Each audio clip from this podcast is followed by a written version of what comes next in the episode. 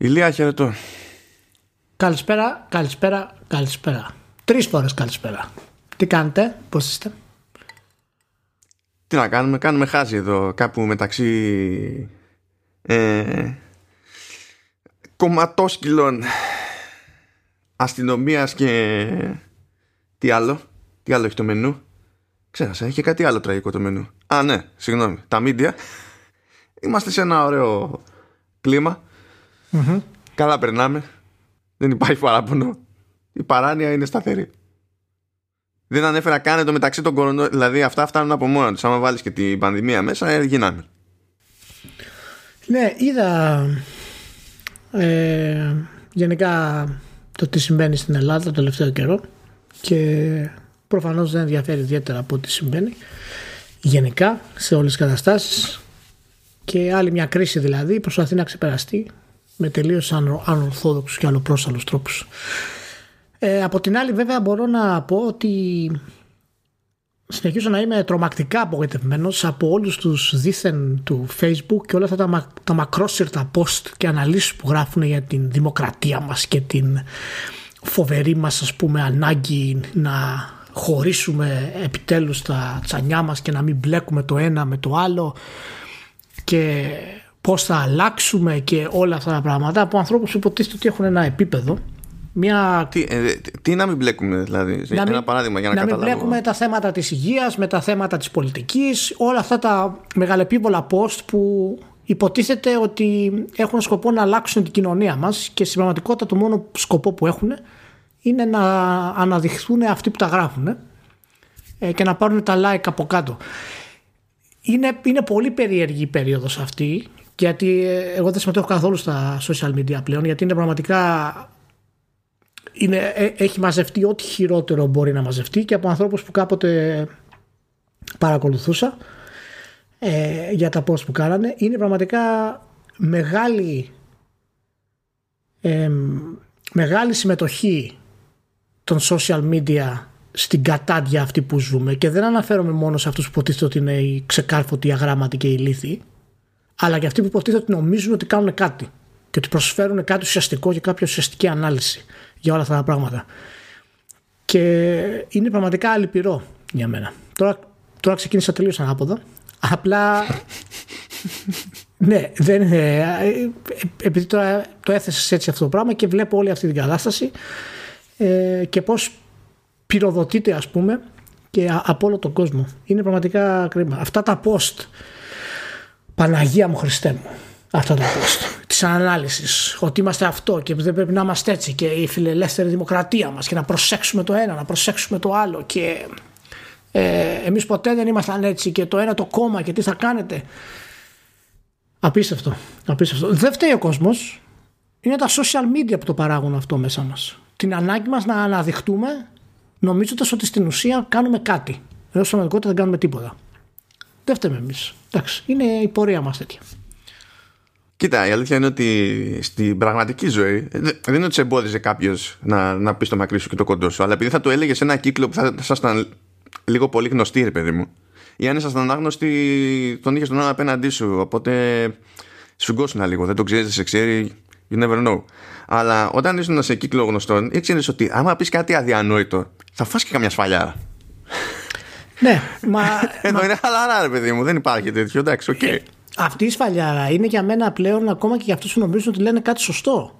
Δηλαδή αυτά τα απίστευτα post περί του ε, δεν μπορεί να συνεχιστεί άλλο αυτή η κατάδια μας και η οικονομία μας μπορεί να αλλάξει έτσι και αν τα νοσοκομεία κάνανε αυτό και αν η πολιτική έκανε αυτό, δηλαδή ο κάθε τυχάρπαστος του Facebook ε, που νομίζει ότι είναι κάποιος, ας πούμε, κάθε και γράφει ολόκληρες αναλύσεις για το πώς θα λειτουργήσει το δημόσιο σύστημα και το μόνο που κάνει στην ουσία, το μόνο που θέλει να κάνει στην πραγματικότητα, αλλά δεν το καταλαβαίνει βέβαια, είναι απλά να αναδειχθεί να πάρει τα like. Να δείξει ότι αυτός έχει τις λύσεις. Ότι είναι στην καλή μεριά των πραγμάτων. Και μιλάμε για ανθρώπους που είναι και πεντάριδε. Πάνω από 40. Που γράφουν τέτοια πράγματα. Μα, ε, μα όλα γίνονται για το engagement, Ηλία.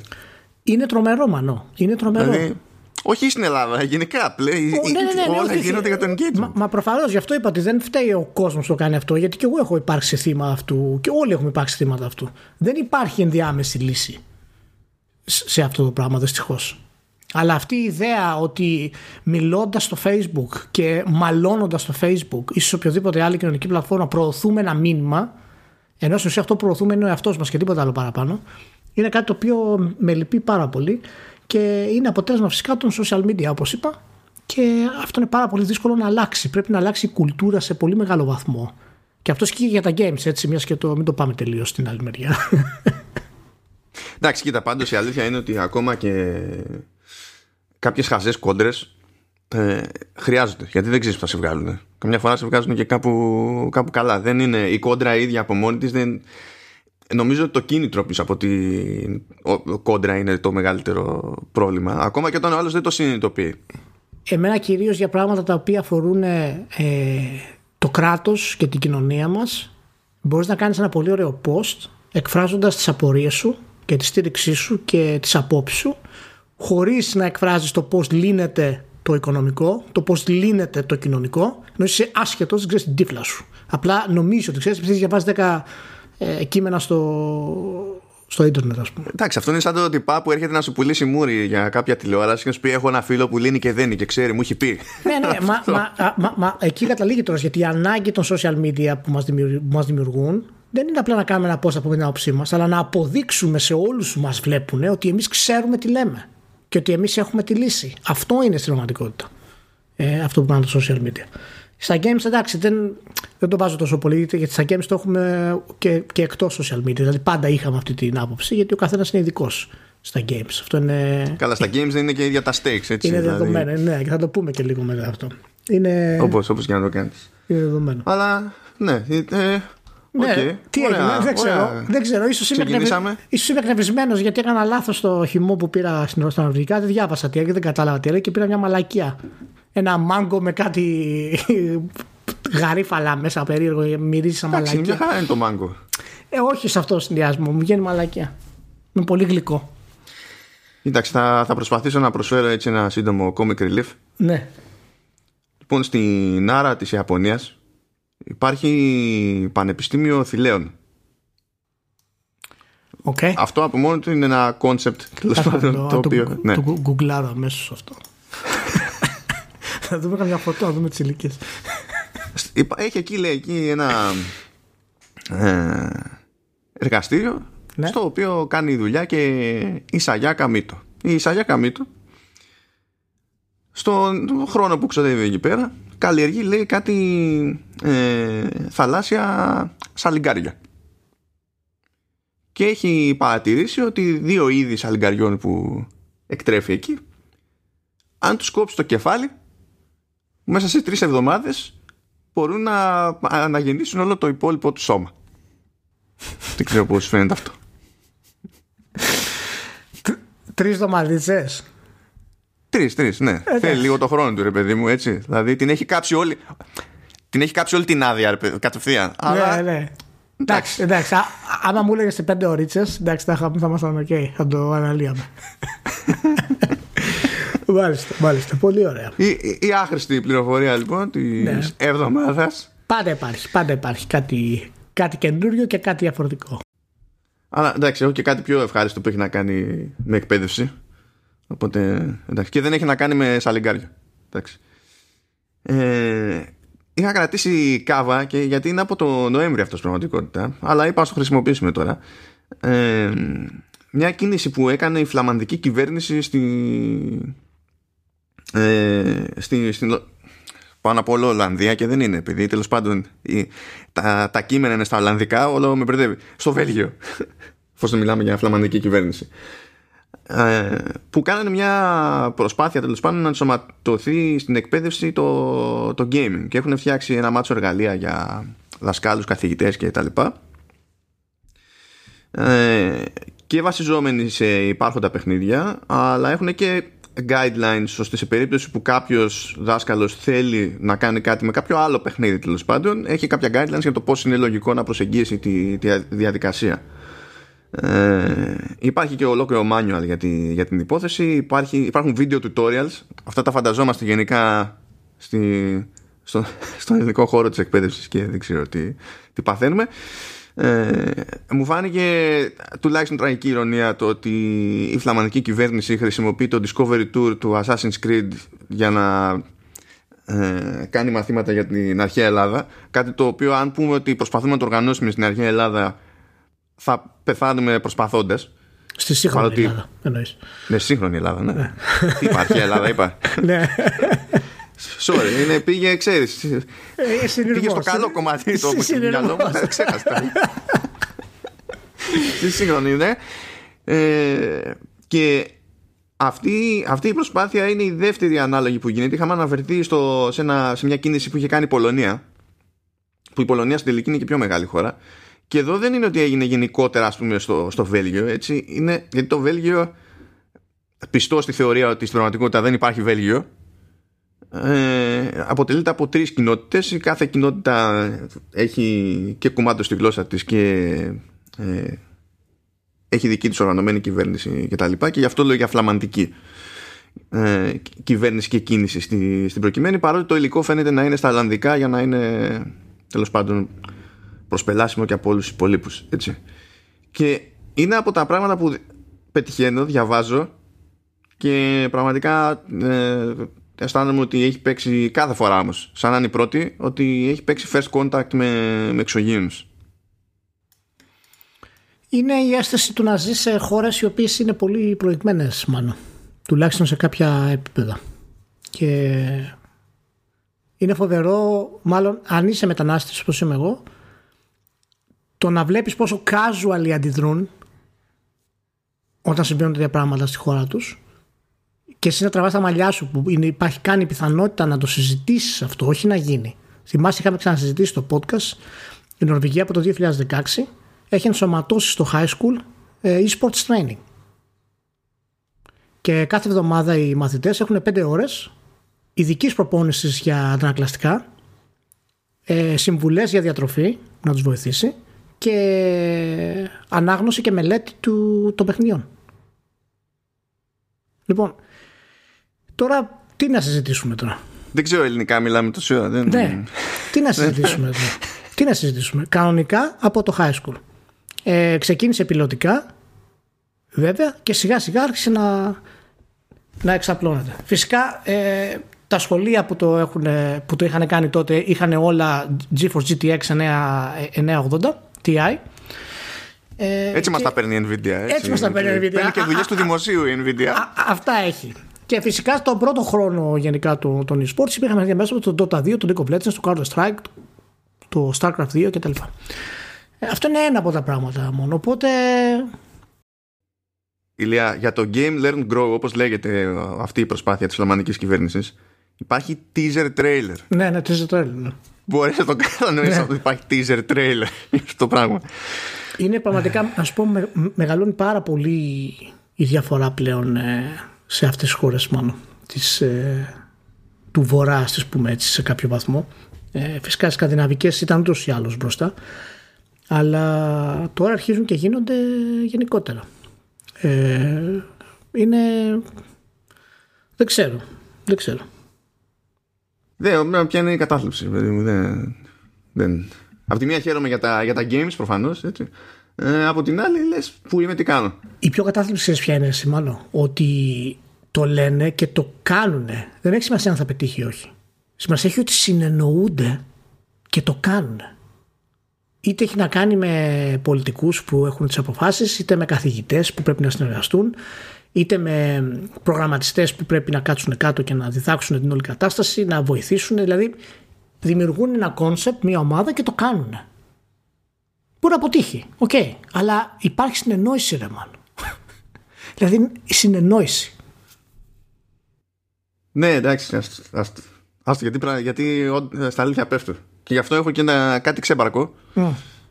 Επειδή ξέρω ότι θα πέσω εδώ, για να ανέβουμε λίγο, λίγο όμως. Λίγο θα ανέβουμε, διότι οποιοδήποτε ποσοστό είναι λυπηρό ποσοστό, αλλά τέλος πάντων. Ε, έσκασε κάτι άσχετο με games. Ε, πραγματικά, δηλαδή τέρμα άσχετο με games.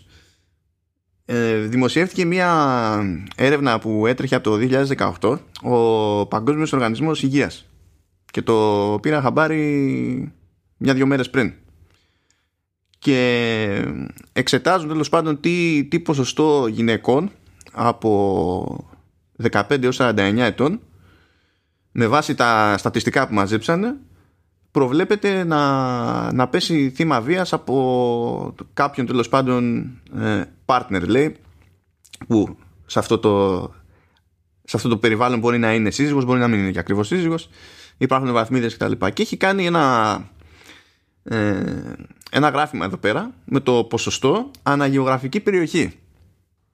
Ναι. Και ε, για να έχω να καταλαβαίνω χοντρικά το τι παίζει μπήκα στη διαδικασία γιατί πέτυχα τώρα τη δημοσίευση αυτή στο, στο The Guardian αλλά μπήκα μετά στο Παγκόσμιο Οργανισμό Υγείας για να βρω την ίδια την έρευνα γιατί θέλω να δω τους ορισμούς συνήθως σε διάφορες έρευνες πολλές παγίδες κρύβονται στους ορισμούς και είδα ότι έχουν μεγάλο εύρος δηλαδή σου λέει ρε παιδί μου άμα παίξει χαστούκι fair game, συνυπολογίζεσαι. Δηλαδή είναι, είναι βία και δεν, ασχέτως context και τα λοιπά. Μετράει σου λέει. Οπότε έχουν ένα εύρο. Δεν είναι ότι προσπαθούν να εντοπίσουν ξέρεις, την καφρίλα μόνο. Λοιπόν, ε, εντάξει. ε, θέλω να σου πω ποια γεωγραφική περιοχή είναι στον πάτο της κατάταξης με το μικρότερο ποσοστό που είναι 16%. Ποια; Είναι η Νότια Ευρώπη. Okay. Αυτό το έλεγα και δεν καταλάβαινα τι, τι είχε συμβεί. Και μετά ξανακοιτάζω λίγο παραπάνω. Ναι. Διότι πάνω, αμέσως επόμενη, δηλαδή αμέσως χειρότερα ξέρω εγώ, σε ποσοστό με 18% είναι λέει Κεντρική Ασία. Okay. Και αμέσως πιο πάνω με 20% είναι η Ανατολική Ευρώπη. Το γνωστό μας πρώην Ανατολικό μπλοκ. Ναι, εντάξει, μα προφανώς να σου πω κάτι. Αυτό δείχνει αυτό που έχω παραλάβει πάρα πολλές φορές. Ότι δεν ξέρουμε τι λέμε. ναι. Αυτά είναι ακριβώς ανάποδη φάση. Ακριβώς. Ακριβώς. Άμα το έλεγες αυτό σε κουβέντα, ο άλλος σου έλεγε δεν είναι έτσι. Είναι ανάποδα. Χωρίς να ξέρει όμως, γιατί απλά έτσι νομίζει. Ναι. Μα μου το λέγανε εμένα, δεν θα το πίστευα. έτσι, δηλαδή, ούτως ή άλλως ε, η, η, 20% Ανατολική Ασία, 21% η Δυτική Ευρώπη. Jesus Christ. 21% η Δυτική Ευρώπη, υποτίθεται το πιο ανεπτυγμένο μέρος ναι. της Ευρώπης και το πιο ανεπτυγμένο στο, στο κόσμο, είναι 5 μονάδες πάνω από ε, τους άπιους τους, ε, τους μεσογειακούς τύπους που είναι ξέρω εγώ lovers και τα λοιπά lovers πορτοκαλάδα όλη μέρα ναι. Η Βόρεια Ευρώπη, φίλε Ηλία, είναι πιο πάνω ακόμη στο 23%. Μάλιστα. Ωραία. Φαντάζομαι γι' αυτό μάλλον φταίει η Ισλανδία, γιατί έχει τη χειρότερη φήμη, αλλά τέλος πάντων. Ναι, ναι. Ε, είναι η, η Βόρειος Αμερική, Βόρειος Αμερική, πράγμα που σημαίνει ότι έχει και τον Καναδά μαζί. Φαντάζομαι ότι ο Καναδάς, ελπίζω να ρίχνει το ποσοστό, ε, είναι 25%. 25, ε; 25, δηλαδή Βόρειος Αμερική είναι πάνω από Βόρειο Ευρώπη, πάνω από Δυτική Ευρώπη, πάνω από πρώην Ανατολικό μπλοκ και πάνω από Νότια Ευρώπη. Μάλιστα. Above and beyond. Δηλαδή Above and beyond. Καλά, μη... ναι.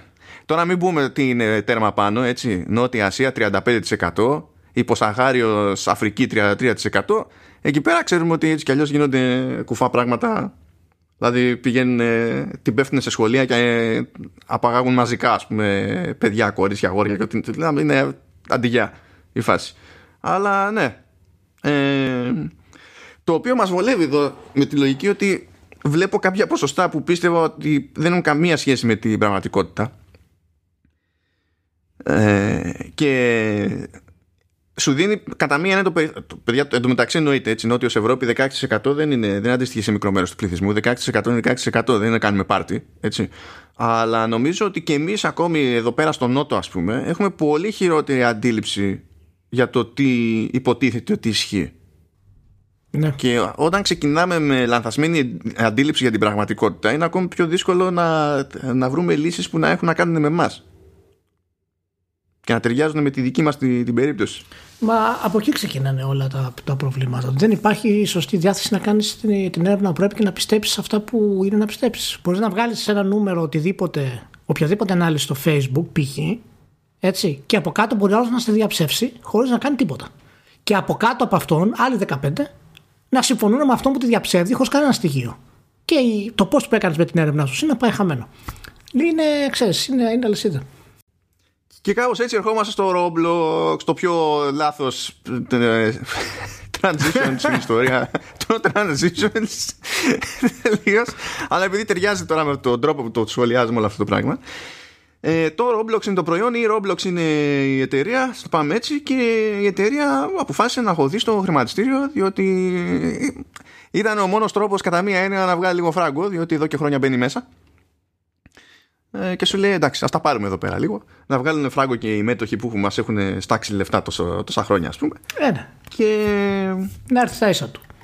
Ναι. Και σε χρόνο μηδέν εκεί, δηλαδή και πήγε καλά η IPO, αλλά και σε λίγες μέρες μέσα ανέβηκε και η, ε, η τιμή της μετοχής και υποτίθεται ότι αυτή τη στιγμή μιλάμε η αγορά αξία της Roblox Corporation είναι στα 45,3 δισεκατομμύρια δολάρια. Yeah από τα 29 μισό που ήταν ε, τον Ιανουάριο ναι. και από τα 3,9 που ήταν το Φεβρουάριο του 2020. Κοινός χαμούλης. Ναι, κοινός χαμούλης. Ε, μπράβο, είναι, ήταν ανέκαθεν μια καταπληκτική ιδέα. Για όσοι το ξέρουν, το Roblox είναι online game platform και game creation system. Και έχει δημιουργηθεί από την συνονόματη Roblox Corporation νομίζω πιο εύκολος τρόπος να το σκεφτεί κάποιος το περίπου, δηλαδή είναι πιο πολύ ανάλογο, ξέρω εγώ. Α πούμε ότι είναι πιο κοντά σε concept Minecraft. Ναι. Με τη λογική ότι έχεις την ελευθερία. Με τη λογική του παιχνιδιού, εντάξει, okay, αλλά έχεις την ελευθερία να κάνεις ό,τι να είναι από ένα σημείο και έπειτα. Αυτό. Ναι, ναι, έχει, έχει τη, τη βασική αίσθηση του Minecraft γενικά, αλλά έχει και τη, τη βασική διαφορά ότι μπορείς να, να δημιουργήσεις και in-game games, τα οποία οι παίχτε μπορούν να μπουν. Ε, η ιδέα ήταν φυσικά καταπληκτική, αλλά τέτοια άνοδο και τα λοιπά ήταν πολύ. είναι, είναι μετεωρικό. Και αλλά ξέρεις, κατά πόσο παίζει ρόλο ρε σημάνω τα, τα τρίμηνα σε αυτές τις εταιρείες και σε αυτές τις πλατφόρμες πλέον; Το τι σημαίνουν χάνω χρήματα, κερδίζω χρήματα. Ε, δηλαδή, όταν μια εταιρεία έχει αξία, ξέρω εγώ, 29 δις έτσι, ή 44 δις ας πούμε, το ότι έχασε 100 εκατομμύρια στο τρίμηνό της δεν σημαίνει τίποτα εν τέλει έτσι.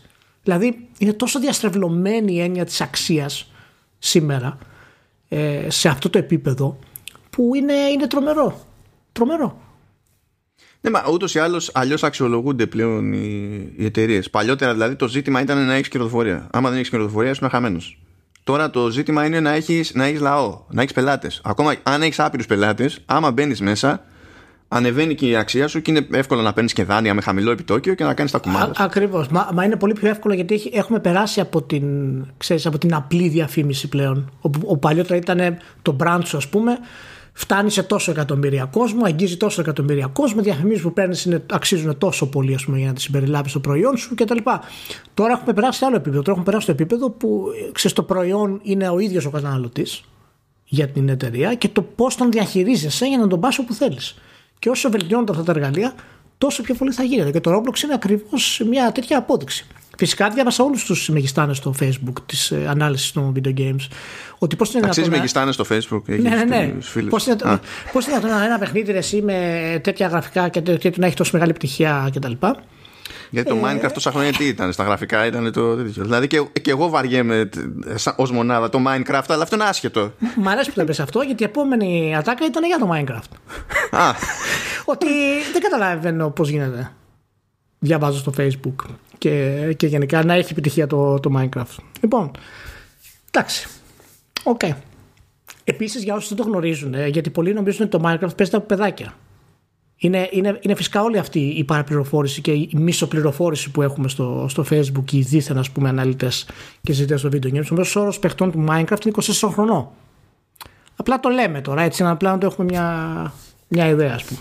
Ε, άλλη έτσι ενδιαφέρουσα λεπτομέρεια για το, για το Minecraft που το πέτυχα ε, πριν από κάτι μήνες νομίζω, νομίζω ότι το, το BBC έχει μπει στη διαδικασία και φτιάχνει αρχείο ε, δημοσιεύσεων μέσα στο Minecraft ε, για το ενδεχόμενο τέλος πάντων στο α ή β μέρος του πλανήτη και τα λοιπά να παίζει στις ίδιες τις δημοσιεύσεις λογοκρισία και να υπάρχει ως backup τέλος πάντων το, το ίδιο το Minecraft για, για πρόσβαση. Δηλαδή είναι άσχετο με το gaming τελείως αυτό το πράγμα έτσι, δηλαδή σαν χρήση. Είναι άλλα αντάλλων ε, η φάση. Έχει, ξεφεύγουν κάποια πράγματα και γίνονται προφανώς έχουν να κάνουν με ψυχαγωγία αλλά από ένα σημείο και έπειτα λόγω κλίμακας μετατρέπονται και σε εργαλεία για τελείως άσχετα πράγματα ας πούμε ή υποκατάστατα λύσεων που δεν υπάρχουν σε κάποια, σε κάποια θέματα. Είναι όλο πολύ, πολύ περίεργο και ενδιαφέρον ταυτόχρονα. Βέβαια, ε, εξακολουθεί να ισχύει σε επίπεδο ξέρεις, επιχειρηματικότητας ότι όταν είσαι ένας τύπος με ένα προϊόν είσαι πιο επισφαλής από το να είσαι ένας τύπος με δύο προϊόντα. Έτσι. Ε, γιατί το Roblox μπορεί να μάλλον η Roblox σαν εταιρεία μπορεί να μπαίνει μέσα αλλά με τέτοιο valuation να μην έχει ιδιαίτερο νόημα και δεν θα έχει ιδιαίτερο νόημα αν συνεχίσει να μπαίνει μέσα αλλά μέχρι ένα σημείο δηλαδή έτσι ήταν κάποτε και το Twitter και μπαίνανε μέσα, μπαίνανε, έτσι ήταν και η Amazon. Μέσα, μέσα, μέσα χρόνια, αλλά από ένα σημείο και έπειτα άλλαξε το σου λέει: Οκ, καταλαβαίνω, αλλά κάποια στιγμή θα σταματήσει αυτό. Κοίτα, προφανώς όταν ε, η μείωση και τα αρνητικά αποτελέσματα αρχίζουν να μειώνουν την αξία, προφανώς εκεί θα υπάρξει τεράστιο πρόβλημα γιατί μετά θα είναι και η πτώση της αξιολόγησής της πολύ μεγάλη και πολύ απότομη της εταιρείας. Ε, αλλά πραγματικά δεν ξέρω τώρα. Ε, για μένα, αν ήμουν ο Παζούσκι και ο Κασέλ που ιδρύσανε την εταιρεία για την πλατφόρμα το 2004, ε, είμαι, θα ήμουν OK να το δώσω πλέον. Δηλαδή να, να, να μοιραστούν τα πραγματάκια, ο καθένας θα φύγει είτε μέτοχοι είτε οι ίδιοι από ένα δις στην τσέπη τουλάχιστον ο καθένας από αυτούς. Οπότε δώστε και αντεγιά. Είναι και 16 χρόνια που τρέχει αυτό έτσι. Δεν είναι, είναι, είμαστε 21 τώρα. Δώσ' του, δώσ του λίγο χρόνο. Θα, θα, θα βαρεθεί κάποια στιγμή η Microsoft και θα πει. θα τα πάρει, ε. Μια χαρά είναι. Θα σου πει πού θα βρείτε καλύτερους; Ήδη έχουμε το Minecraft και ξέρουμε εμείς από τέτοια. ναι, ναι. Να τα συνδυάσουμε. Roblox, Minecraft. Αλλά ναι, εδώ μεταξύ γίνανε οι κλασικές συγκρίσεις με το valuation άλλων εταιριών κτλ στο, στο gaming και προφανώς το Roblox είναι τέρμα θεού. Βέβαια έχει πλάκα όλοι τέτοιο έτσι. Έκανε ένα, μια μάζοξη εκεί το, το Ars Technica for reference και λέει Ubisoft ξέρω εγώ 9,58 δισεκατομμύρια. Take-Two 19,43 δισεκατομμύρια. Electronic Arts 38,09 Roblox 45,3 μετά έχει Activision 72,23 και μετά τι συμβαίνει Ηλία; Tencent 843,86 11-12 φορές πάνω από την Activision ξέρω Να πούμε ότι αυτές οι αναλογίες και τα λοιπά είναι πάντα σχετικές έτσι και, και μ' αρέσει που πολλοί το πήραν στο σοβαρά και σήμερα το συζητάγανε Ω κοίτα τι κάνεις με ένα Roblox ξέρω εγώ, κοίτα η EA πόσο χάλια είναι και τα λοιπά Είναι σαν συγκρίνεις μήλα με πορτοκάλια σε, σε αυτό το τομέα προφανώς έτσι Αλλά Anyway, τέλος πάντων, μην το αναλύσουμε και αυτό τώρα. Όχι, εντάξει, το, το, το, το, το αναφέρουμε το, φαινόμενο ως ναι, ναι, περίπτωση. Ναι, ναι. Καλή, καλή είναι η τενσετούλα, καλή είναι. Ξεφτιλίζει κατευθείαν το, το, το group. Δεν έχει κανένα νόημα. Κανένα νόημα. δηλαδή, ακόμα και να πει κάποιος ποιος θα μπορούσε να αγοράσει την Tencent για κάποιο λόγο, έτσι υπάρχουν, ε, ξέρω εγώ, δύο, δυόμιση εταιρείες στον πλανήτη που θα μπορούσαν υποσυνθήκη να κάνουν κίνηση για να αγοράσουν την Tencent. Μέχρι εκεί. Αυτό, υπό συνθήκη όμως ε, δεν ξέρω αν γίνεται ρε, δηλαδή πόσο, πώς θα πρέπει να έχεις στην, στην πλάτη για να βγάλεις αυτό το πράγμα; Γιατί προφανώς θα μου πεις τώρα, άμα πωλείται, θα πουληθεί αυτή. Αλλά σκέψου να πρέπει να την κάνεις acquisition, ας πούμε. Δεν έχεις καμία ελπίδα. Μόνο αν συνεργαστεί η Apple και η Microsoft μαζί. Δεν ξέρω. Δεν μόνο έτσι, γιατί όταν το valuation είναι αυτό, εννοείται ότι για να αγοράσεις πρέπει να δώσεις πάνω από το valuation. Και όχι 5% πάνω από το valuation, 50% άνετα ξέρω εγώ πάνω από το valuation. Τόσα λεφτά. Δεν... Είναι πολύ ενδιαφέρον που αυτές οι εταιρείες και δεν είναι περισσότερες, δηλαδή είναι η Apple, η Microsoft, η Tencent, αν την άλλη μία τώρα τεράστια ας πούμε, από την Κίνα, που είναι κοντά πούμε, σε αυτό το επίπεδο, είναι ρεσιβάνω τόσο, τόσο μεγάλε σε αξία πλέον που έχουν ξεφύγει από την ε, ιδιωτική αγορά, έτσι. Έχουν ξεφύγει από την κανονική αγορά που λέμε και έχουν μπει σε μια, σε μια αγορά που είναι πλέον κρατική. Δεν υπάρχει άλλος τρόπος να ελεγχθεί ουσιαστικά ή να αντιμετωπιστεί μια τέτοια εταιρεία παρά μόνο από το ίδιο το κράτος, έτσι. Και αυτό είναι... Μα και οι ίδιες εταιρείες σε κάποιο βαθμό λειτουργούν σαν να είναι κρατικοί ε, σχηματισμοί, ας το πούμε. Όχι του κράτους, αλλά να έχουν λογική κράτους. Ναι, ναι, να έχουν λογική κράτους και γι' αυτό το κράτος βγάζει και ειδικούς νόμους που αφορούν αυτές τις εταιρείες κτλ. Αλλά είναι, έχει, ε, έχει κάτι σκοτεινό μέσα του αυτό το επίπεδο. Όταν ξεφεύγεις από την αγορά σου το ρημάνο τόσο πολύ και το μόνο που απομένει πλέον για να σε ελέγξει είναι ένα κράτος. Δηλαδή υπάρχει ναι, κάτι, το θυμίζεις, γιατί έχω, έχω πρόβλημα με το concept μεγάλο. Είναι κάτι, υπάρχει κάτι σκοτεινό σε αυτό το πράγμα. Γιατί δεν πρόκειται να το κάνει το κράτος, απαγορεύεται. Οπότε καταλαβαίνεις ότι δεν υπάρχει ταβάνι στην ουσία. Πρέπει απλά να το κάνει το κράτος να μπει μέσα με, με βία, ας πούμε, νομική για να μπορέσει να αλλάξει αν γίνει κάτι. Τέλος πάντων. Ναι, ναι, ναι. Δηλαδή, η πιο τρομακτική σκέψη είναι, ξέρεις, το, το, πόσο εύκολο είναι να τη δει κάποιος που είναι στο τιμόνι μιας τέτοιας εταιρείας. Με την ίδια λογική που είναι πολύ εύκολο να την δει οποιοδήποτε μόλις πιάσει την καλή, έτσι. Δηλαδή, είναι. Το, το δύσκολο είναι το να μην τη δει. ναι, ναι. Ε, ε, είναι πραγματικά ένα χαρακτηριστικό που πολύ. που οι περισσότεροι από εμάς δεν το σχολιάζουμε αρκετά και το πώς η πλειοψηφία των ανθρώπων αυτών, και δεν μιλάμε τώρα φυσικά μόνο για τέτοιου επίπεδο εταιρείες, αλλά και για όσους είναι ηγέτες σε πολύ μεγάλες ε, εταιρείες, ακόμα και video games ή παραγωγές να μην ξεφύγουν στην ουσία και να μπορέσουν να μείνουν να πατάνε τα πόδια τους στη γη ας πούμε για να μην χάσουν ό,τι, ό,τι καλό βγάζουν ας πούμε και οι εταιρείες τους. Είναι, είναι, είναι ωραίο χαρακτηριστικό ενός χαρακτήρα. Όσοι το καταφέρνουν έτσι. Όσοι το καταφέρνουν. Εντάξει υπάρχει πάντα και ο God Emperor of Dune. Ναι ναι Υπάρχει πάντα αυτή η ελπίδα. λοιπόν, ε, πάμε παρακάτω. Ε, γιατί τέλος πάντων δεν ξέρω τι σου ελπίδα είναι αυτή, αλλά anyway. Ε, υπολογίζεται από τη Juniper Research τελευταία τέλος πάντων ότι μέχρι το 2025 τα loot boxes θα μπορούν να πιάσουν τζίρο, ετήσιο τζίρο, έτσι, ε, που θα αγγίξει τα 20,3 δισεκατομμύρια δολάρια το οποίο ποσοστό ακούγεται το οποίο, ποσοστό, το οποίο ποσό ακούγεται ήταν τεράστιο. Ε, αλλά υπολογίζεται ότι αντιστοιχεί σε τζίρο που θα προέρχεται από μικρό ποσοστό του, των, των παικτών γύρω στο 5% αλλά είναι μεγαλύτερο ποσοστό επί του τζίρου που υπολογίζεται να έχει αντίστοιχα η αγορά τέλος πάντων τότε. Που νομίζω ότι μέχρι τότε η προβλέψη είναι ότι θα έχει πάει πάνω από τα 200 δισεκατομμύρια ο τζίρος της βιομηχανίας γενικότερα. Και σε αυτή την περίπτωση έστω και το 10% να προέρχεται από loot boxes δεν είναι αμεληταία ποσότητα δηλαδή πέραν του ποσού και ως ποσοστό δεν είναι αμεληταία ποσότητα βέβαια κοιτάζεις εκεί πέρα πως πάνε οι υπολογισμοί της Juniper και βλέπεις ότι υπολογίζει ότι η συνεισφορά της, της Κίνας και της Άπο Ανατολής στο σύνολο θα είναι και τότε πάνω από 50% με δεύτερη μεγαλύτερη αγορά ας πούμε σε, σε τζίρο να, να είναι η Βόρειος Αμερική.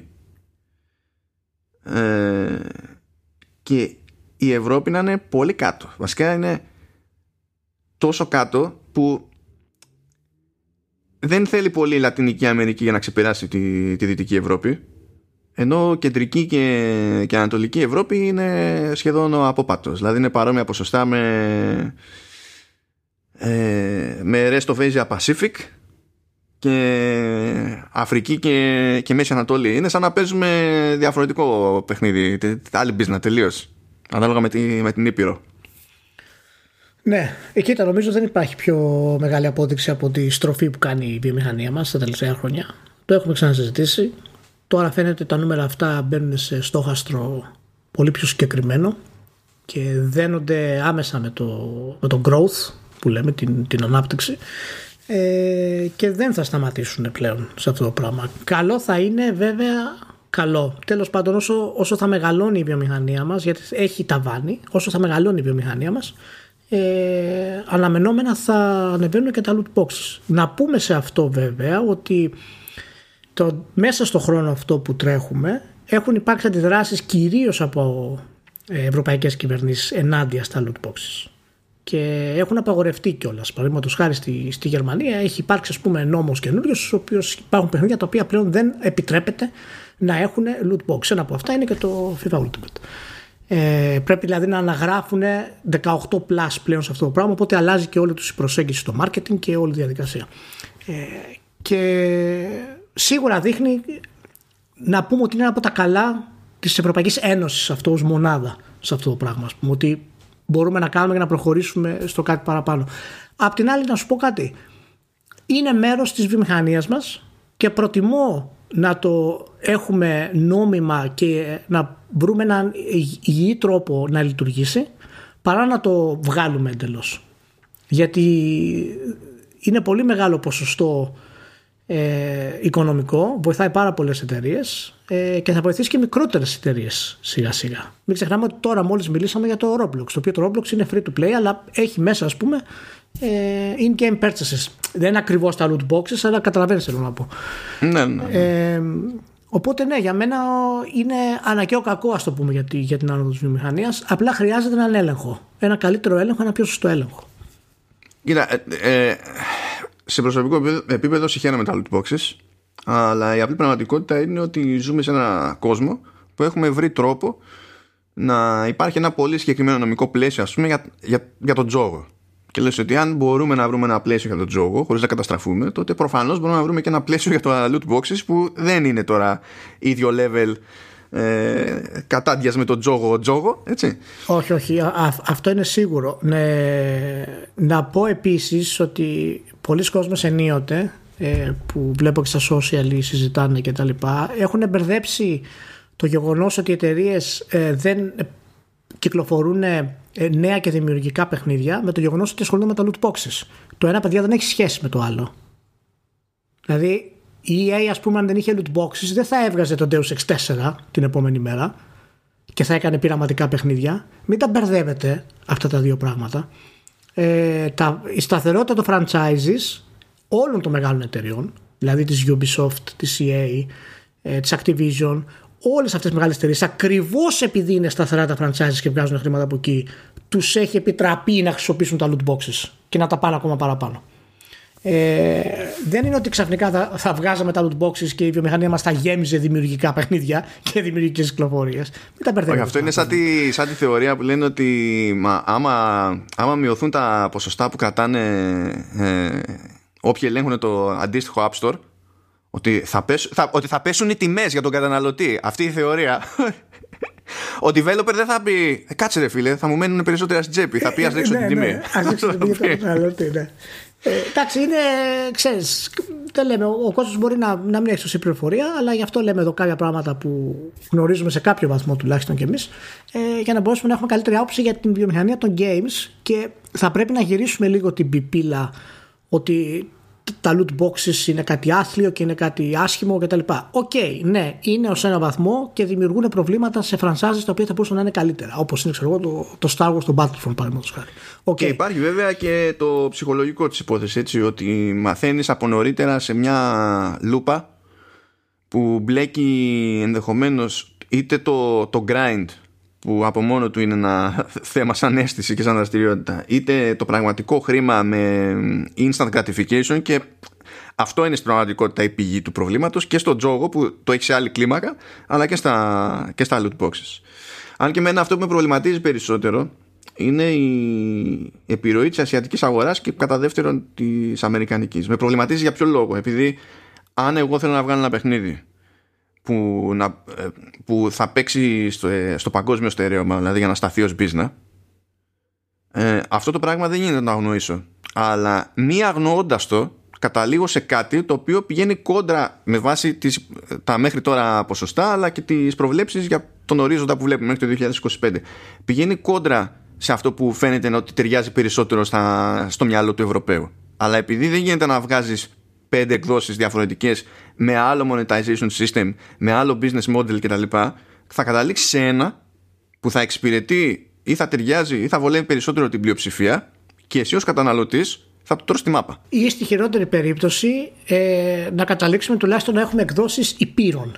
Στη χειρότερη περίπτωση. Γιατί το θέμα με την Ασία γενικότερα είναι κάτι το οποίο θα μας απασχολήσει και τα επόμενα χρόνια πολύ περισσότερο. Και φυσικά δεν μπορεί να έχεις εκδόσεις για την Ολλανδία, για τη Γερμανία, για την Ελλάδα, για την Τουρκία, για την Αμερική, ξέρω εγώ. Αλλά όλα αυτά μάλλον μας καταλήγουν πάλι στο γενικό πλαίσιο της ξέρεις, της ανοργανωσιάς που έχουμε ως βιομηχανία των video games και δεν υπάρχει μια κοινή ρότα σε κάποια θέματα. Και δεν ξέρω πόσο θα, θα διαρκέσει ακόμα αυτό. Δεν ξέρω και εγώ. Θα δούμε. Προχωράμε στα, στα σοβαρά. Ξέρω ότι το έχουμε σοβαρέσει πάρα πολύ, αλλά έχουμε τα πιο αστεία για μετά. Α, εντάξει. Ε... πάμε ανάποδα σήμερα. ναι, ναι, πάμε, πάμε ανάποδα. Εντάξει. Ε, μιας και λέμε για διαφορές εδώ και εκεί. Αν θυμάστε, είχαμε κάνει μια κουβέντα τέλος πάντων για, τη, ε, για, τη, για την πατέντα που κέρδισε η Warner για το Nemesis System και αναμενόμενα ξεκίνησε ένα debate μεταξύ των developers και όχι μόνο τέλος πάντων για το, για το ζήτημα αυτό διότι άρχισαν να σφίγγονται. Και λογικό είναι να αρχίσουν να σφίγγονται γιατί σου λέει ότι ε, δεν υπάρχει προϊστορία στα, στα games ενώ υπάρχουν πατέντες στα games συνήθως συνδέονται με hardware. Συνήθως. Ή αν συνδέονται με software συνδέονται με software που είναι δημιουργικό δηλαδή θα είναι πατέντες για την Unreal Engine για το πώς λειτουργεί έτσι.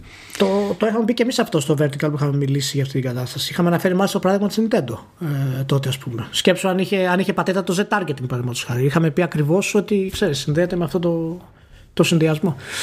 Και υπάρχει ένα θέμα που σου λέει ότι αν αυτό γίνει τάση γενικότερη στη βιομηχανία και αρχίζει ο καθένας να κατοχυρώνει ό,τι μπορεί να κατοχυρώσει, ε, μπορεί, μπορούμε να φτάσουμε σε ένα σημείο που κάποιος developer μπορεί να ξεκινήσει να φτιάχνει κάτι, ειδικά ο μικρός developer, έτσι, που δεν έχει νομικό τμήμα, ξέρω εγώ, ε, και να παραβιάζει ναι, δικαίωμα που έχει ο άλλος τέλος πάντων ε, βάσει πατέντας, χωρίς το παίρνει χαμπάρι.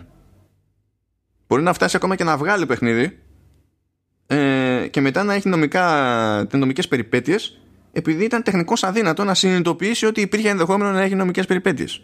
Το οποίο σημαίνει μετά ότι θα πρέπει να αλλάξει το design του παιχνιδιού και και και και και.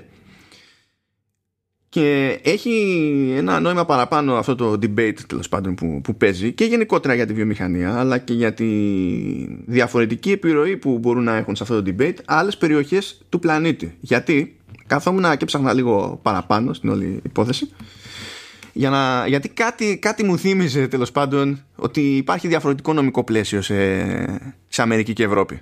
Και όντως υπάρχει διαφορετικό νομικό πλαίσιο σε Αμερική και Ευρώπη. Ενώ στην Αμερική μπορείς να κατοχυρώσεις πατέντες καθαρά για software, στην Ευρώπη δεν μπορείς να το κάνεις. Ναι. Και ένα ένας λόγος είναι ότι προσπαθούν να αποφύγουν στην Ευρώπη κάτι τέτοιου είδους ε, μπλεξίματα. Σου λέει ότι μπορείς να, μπορείς να κατοχυρώσεις κάτι που άπτεται του software αλλά συνδέεται και με κάτι μηχανικό. Μπορεί να έχει να κάνει με τον τρόπο που λειτουργεί ο software όταν εγώ κάνω το τάδε πράγμα στο PC μου, ξέρω εγώ. Με το interface που, που υπάρχει και το hardware που υπάρχει, λέμε τώρα. Αλλά δεν είναι πολύ εύκολο να πας και να κατοχυρώσεις κάτι που είναι καθαρά ζήτημα software. Και σε περίπτωση που κινηθούν τα πράγματα προς μια κατεύθυνση που δεν ταιριάζει με την ευρωπαϊκή νοοτροπία, προφανώς επειδή η Αμερική έχει την επιρροή που έχει ως αγορά πάλι στα, στα video games, είναι κάτι το οποίο εκ των πραγμάτων θα καταλήξει να μας επηρεάζει διότι θα επηρεάσει τα παιχνίδια που θα φτιάχνονται και για εμάς.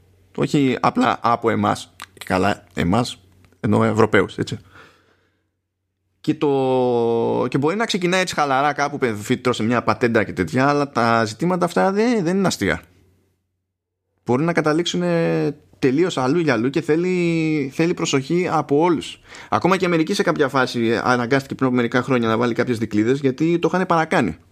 Και το είχαν παρακάνει και εταιρείες που δεν έφτιαχναν προϊόν, αλλά αγόραζαν πατέντες που άλλες εταιρείες που ήταν σε οικονομικά ζόρια ε, ήταν διατεθειμένες να πουλήσουν για να τσεπώσουν κανένα φράγκο Οπότε είχες να κάνεις με μια εταιρεία που είχε την ευρεσιτεχνία στα χέρια της, δεν έφτιαχνε προϊόν και μπορούσε να πάει να κυνηγήσει μια άλλη εταιρεία που φτιάχνει προϊόν, να της κάνει ζημιά και δεν είχε καν λόγο να φοβηθεί, ξέρεις ότι μπορεί.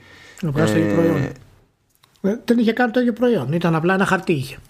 Ναι, ότι, οπότε δεν φοβάται μήπως κάνει backfire αυτό και βγει ξέρω εγώ ότι εμποδιστεί δικό της προϊόν Αφού σου λέει δεν έχω προϊόν, έχω μόνο το, το τίτλο ιδιοκτησία, ας το πούμε έτσι. Κοίτα να δεις τώρα, η αλήθεια είναι ότι ακούγοντας τώρα όλα αυτά, βλέποντας τις αντιδράσεις κτλ., μου, μου φαίνεται λογικό. Είχαμε πει και ότι όντως είναι μεγάλο πρόβλημα. Δεν ξέρω σε ποιο σημείο μπορεί να απαγορευτεί αυτό και αν μπορεί να απαγορευτεί στην Αμερική, αν μπορεί να ισχύσει αυτή η πατέντας στην Ευρώπη, παραδείγματος χάρη. Και είναι ένα πολύ, ιδιαίτερα πολύπλοκο θέμα. Και είναι αρκετά φοβιστικό για τον λόγο του ότι τα video games ακόμα έχουμε πολύ λίγη πραγματική τεχνολογική εξέλιξη. Δηλαδή τα τελευταία 10 χρόνια έχουμε ελάχιστα πράγματα που έχουμε εξελιχθεί ουσιαστικά τεχνολογικά. Και σκέψω να βγει μια εταιρεία, να βγει η Rockstar και να πατεντάρει ένα νέο σύστημα artificial intelligence. Το οποίο θα αλλάξει τον τρόπο που γίνονται τα open world, ας πούμε. Και μόνο αυτή μπορεί να το κάνει. Μόνο αυτή έχει τη δυνατότητα, ας πούμε, και τα χρήματα να κάνει αυτό το Και μετά όλες οι εταιρείες ή θα πρέπει να αγοράσουν αυτή την πατέντα και να τις πληρώνουν χρήματα ή να έχουμε παιχνίδια σαν το Assassin's Creed, ας πούμε. Συνέχεια. Πηγή. Δηλαδή, είναι, είναι περίεργο γιατί υπάρχει χώρος στα video games για τρομακτική τεχνολογική εξέλιξη ακόμα που δεν την έχουμε κάνει. Και φοβάμαι ότι αυτές οι πατέντες, εάν όντως ξεκινήσουν από εταιρείες επίπεδου Microsoft, ε, που είναι 100.000 φορές κατά τα πλάσια από τη Rockstar, ας πούμε, και τα κλειδώσει. Δεν ξέρω, ρε Σιμάνο. Είναι, είναι περίεργο.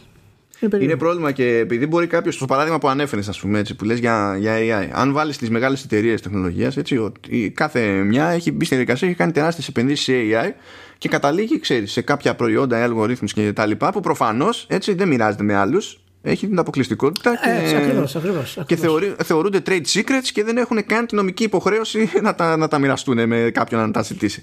Αλλά εκεί έχουμε να κάνουμε με AI που ε, οδηγεί στη δημιουργία προϊόντων και στην εύρυθμη λειτουργία άλλων προϊόντων. Δεν είναι τόσο δημιουργικό το, το πεδίο της εφαρμογής τους. Ενώ ε, εδώ έχει νόημα όταν κάνουμε τέτοιες συζητήσεις για games να θυμόμαστε τι, τι συμβαίνει και τι ισχύει σε άλλα δημιουργικά πεδία. Δηλαδή να φανταστούμε ε, τι θα σήμαινε να έχει κάποιος την αποκλειστικότητα σε μια γραμματοσυρά στη λογοτεχνία ή να έχει κάποιος την αποκλειστικότητα σε, σε συγκεκριμένες γωνίες λήψης στο, στο σινεμά. Θα ήταν αυτοκτονικό αυτό το πράγμα. Δεν ναι, μπορούσαμε ναι. να κάνουμε τίποτα. Σκέψου, σκέψου να πατεντάρει ας πούμε ο David Braben παραδείγματος χάρη το streaming ας πούμε αλγοριθμό του Elite Dangerous. Άντε μετά να μπορέσει να, που είναι στην ουσία το Galaxy Forge, άντε μετά να μπορέσει να χρησιμοποιήσει να φτιάξεις ένα space game και να χρησιμοποιήσεις μια πατέντα που δημιουργεί στην ουσία πλανήτη. Σου πει, συγγνώμη, μίλε, αυτό υπάρχει σε εμάς. Πού πας; Είναι, είναι τρομερό. Ή η, η, τεχνολογία streaming textures παραδείγματος χάρη. Η οποία δεν υπάρχει μέχρι τώρα. Και ξαφνικά να βγει και όλες οι κονσόλες να είναι από κοινού που θα τα χρησιμοποιούν, ας πούμε. Και να σου λέει ο άλλος ότι δεν γίνεται να την κάνεις. Πολύ επικίνδυνο, πολύ επικίνδυνο μάλλον. Αυτό. Ιδιαίτερα για, φυσικά για τους μικρότερους, έτσι.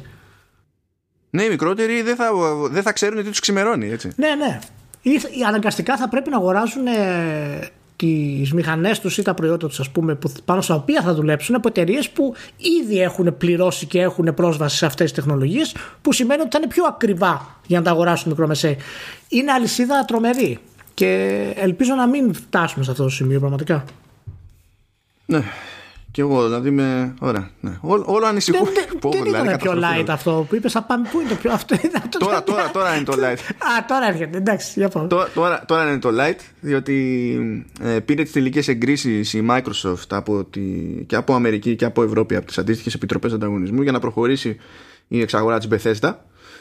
Διότι ναι, μεν υπήρχε η πρόθεση, υπήρχε το πλάνο, υπήρχε η συμφωνία μεταξύ των εταιριών, αλλά νομικά δεν είχαν καν το περιθώριο να αρχίσουν να δουλεύουν μαζί. Και με το που πήρανε το OK και έβγαλαν εκ νέου ανακοίνωση ότι ολοκληρώθηκε στην ουσία η, η εξαγορά. Ολοκληρώθηκε. Θα έχουν μείνει τώρα πραγματάκια, αλλά στην ουσία ό,τι εμπόδιο υπήρχε τέλος. Τέλος πάντων, ειδικά σε, στο, στο νομικό πλαίσιο. Ε, και πολύ γρήγορα κάνανε και ένα live stream με ένα round table σχετικά με, τη, με την Bethesda που είχε ανθρώπους και από τη Microsoft και από την Bethesda και είπαν διάφορα πραγματάκια. Σταθήκανε λίγο στη, στη λογική κάθε διαφορετικού στούντιο εκεί πέρα. Ε, είχαν και την ευκαιρία να κάνουν και πολλαπλές αναφορές στο Robert Altman της, της Zenimax ο οποίος πέθανε πριν από μερικούς μήνες. Αφού, αφού στην ουσία συμφωνήθηκε ότι συμφωνήθηκε απλά δεν είχε διεκπαιρεωθεί. Ε, ο οποίος ε, Altman ήταν ε, στην ουσία και ο, ο τελευταίος που μπορούσε να λέει ότι είμαι σε μια εταιρεία που είναι και game developer και game publisher ε, και μπορούμε να λέμε ότι είμαστε ιδιόκτητοι. Γιατί το μεγαλύτερο ποσοστό το, το έχω εγώ και το κουμάντο το κάνω εγώ. Ε, μπορεί να πει κάποιος ότι υπάρχει και η Epic αλλά η Epic δεν έχει τέτοιο εύρος ας πούμε ούτε τόσα στούντιο ούτε τόση παραγωγική ε, έτσι, το παραγωγικό output. Α, και είχε ζουμάκι το πράγμα Ηλία γιατί κάθισα εκεί πέρα είδα τη συζήτηση ήταν μία ώρα και ένα τέταρτο χοντρικά μία και δέκα πες και ξεκίνησα να το βλέπω στο, στο χαβαλέ και μετά συνειδητοποίησα ότι κάτι έπιανε τα αυτή μου περίεργο καθώς χάζαβα και κάτι άλλο ξέρω εγώ ή έγραφα και τα λοιπά και γυρνούσα πίσω. Και έγινε αυτό μερικές φορές μέχρι που δέχτηκα ότι τελικά πρέπει να κάνω σημειώσεις καθώς το λέω αυτό το πράγμα. Και δεν απογοητεύτηκα διότι ε, και πλάκα είχε. Εντάξει είχε και, το, είχε και PR speak που είχε πλάκα διότι ο χειρότερος σε αυτό ήταν ο Άρον Greenberg της Microsoft που είναι ο, ο επικεφαλής του marketing ο οποίος ήταν φάση άνοιγε το στόμα του και ήταν κονσέρβα έτσι κονσέρβα ναι. ήταν τόσο κονσέρβα που σε κάποια φάση δηλαδή ε, τον, τον ρώτησε ρε παιδί μου ο Pete Hines και καλά ξέρεις ποια είναι τα πιο άμεσα πλάνα και άρχισε να λέει κάτι γενικότητες. Και ο Pete Hines της Bethesda που είναι ο marketing manager της Bethesda έτσι ναι, ναι. ε, κόβει τον Greenberg και λέει παιδιά αυτός χορεύει δεν απαντάει και δίνει το λόγο σε συνάδελφο από, από την Bethesda που έδωσε κατευθείαν straight answer. Του στείλω ότι ε, θα έχουμε κάτι νέο να δείξουμε ως πρώτη κίνηση τέλος πάντων υπό τη σκέπη του, του Xbox το καλοκαίρι που έρχεται. Τον έκοψε τον Greenberg του έριξε άκυρο ο Pete Hines και γελά ναι ναι ναι τρομερό τρομερό. Και γενικά μου άρεσε το στυλ της επικοινωνίας, το οποίο ναι, προφανώς έχει και τα εταιρικά μέσα έτσι, τα, τα κολλήματα, αλλά καθώς χάζευα, προσπαθούσα να σκεφτώ πότε άλλοτε έχουμε δει platform holder να κάνει έστω και τόσο ανοιχτή συζήτηση για τον τρόπο, για τη λογική πίσω από την, από την όποια εξαγορά και το ε, ποιο είναι το concept για το πώς έχει νόημα να ενσωματωθούν τέλος πάντων όλες αυτές οι νέες ομάδες προ, ε, προχωρώντας. Ε, ήταν πιο χαλαρό από ότι το, το περίμενα. Δεν περίμενα ο Τόντ Χάουαρτ και να πει ότι ναι πολύ λίγα πράγματα δεν, δεν ήταν στραβά στο Fallout 76 λέω ευτυχώς Χάουαρτ ευτυχώς. κάποιος να το πει που δηλαδή για να μην κάνουμε τους τρελούς εδώ πέρα. Ε, ο Χάουαρντ έκανε και plug για το Microsoft Teams. Ε, και πετάγει το Spencer και λέει ακόμα, ακόμα δεν έγινε εξαγορά και άρχισε λέει να σπρώχνει προϊόν Microsoft και γέλαγε μόνος στο Spencer. Ήταν δηλαδή. Που, τα φαντάζει αυτά σε Nintendo και, και Sony σε κουβέντα; Όχι, όχι, δεν γίνονται αυτά. Δεν γίνονται αυτά. Ε, Όντως γενικά το κλίμα που βγήκε ήταν, ε, ήταν άνετο και εξαιρετικό. Ε, γέλασα πάλι σε έναν βαθμό με λύπη για αντιδράσεις που διάβασα από κόσμο, fanboys είτε του δικού μας τύπου ε, είτε χρηστών και τα λοιπά που λένε όχι πάλι το Skyrim που δεν έχει γραφικά θα το βάλετε, θα το αγοράσουμε πάλι και όλες αυτές οι, οι, οι χαζομάρες είναι, είναι κανονικά όλοι σκέφτονται νομίζουν ότι ο κόσμος περιστρέφει γύρω από αυτούς Καλά, αυτό το πολύ το λένε και για πλάκα έτσι πλέον για τη φάση με το Skyrim. Είναι, ναι, ναι, ναι, ναι προφανώς. Αλλά όταν το λέει δημοσιογράφος είναι άλλο, έχει άλλο, άλλο επίπεδο. Καταρχάς να το λε σοβαρά, ναι. Καταρχάς να πούμε ότι το, το Skyrim πατάς ένα κουμπί και κατεβάζεις mod στο, στο Xbox και έχει κατευθείαν τα περιγραφικά. Ε, ενώ για την εποχή του πάλι έτσι καλύτερα, όχι κάτι καινούριο. Αλλά ναι. δεν είναι αυτό το θέμα. Το θέμα είναι ότι ε, η προσφορά αυτών των τίτλων είναι αυτή τη στιγμή στο Game Pass. Έτσι έχουν ανέβει.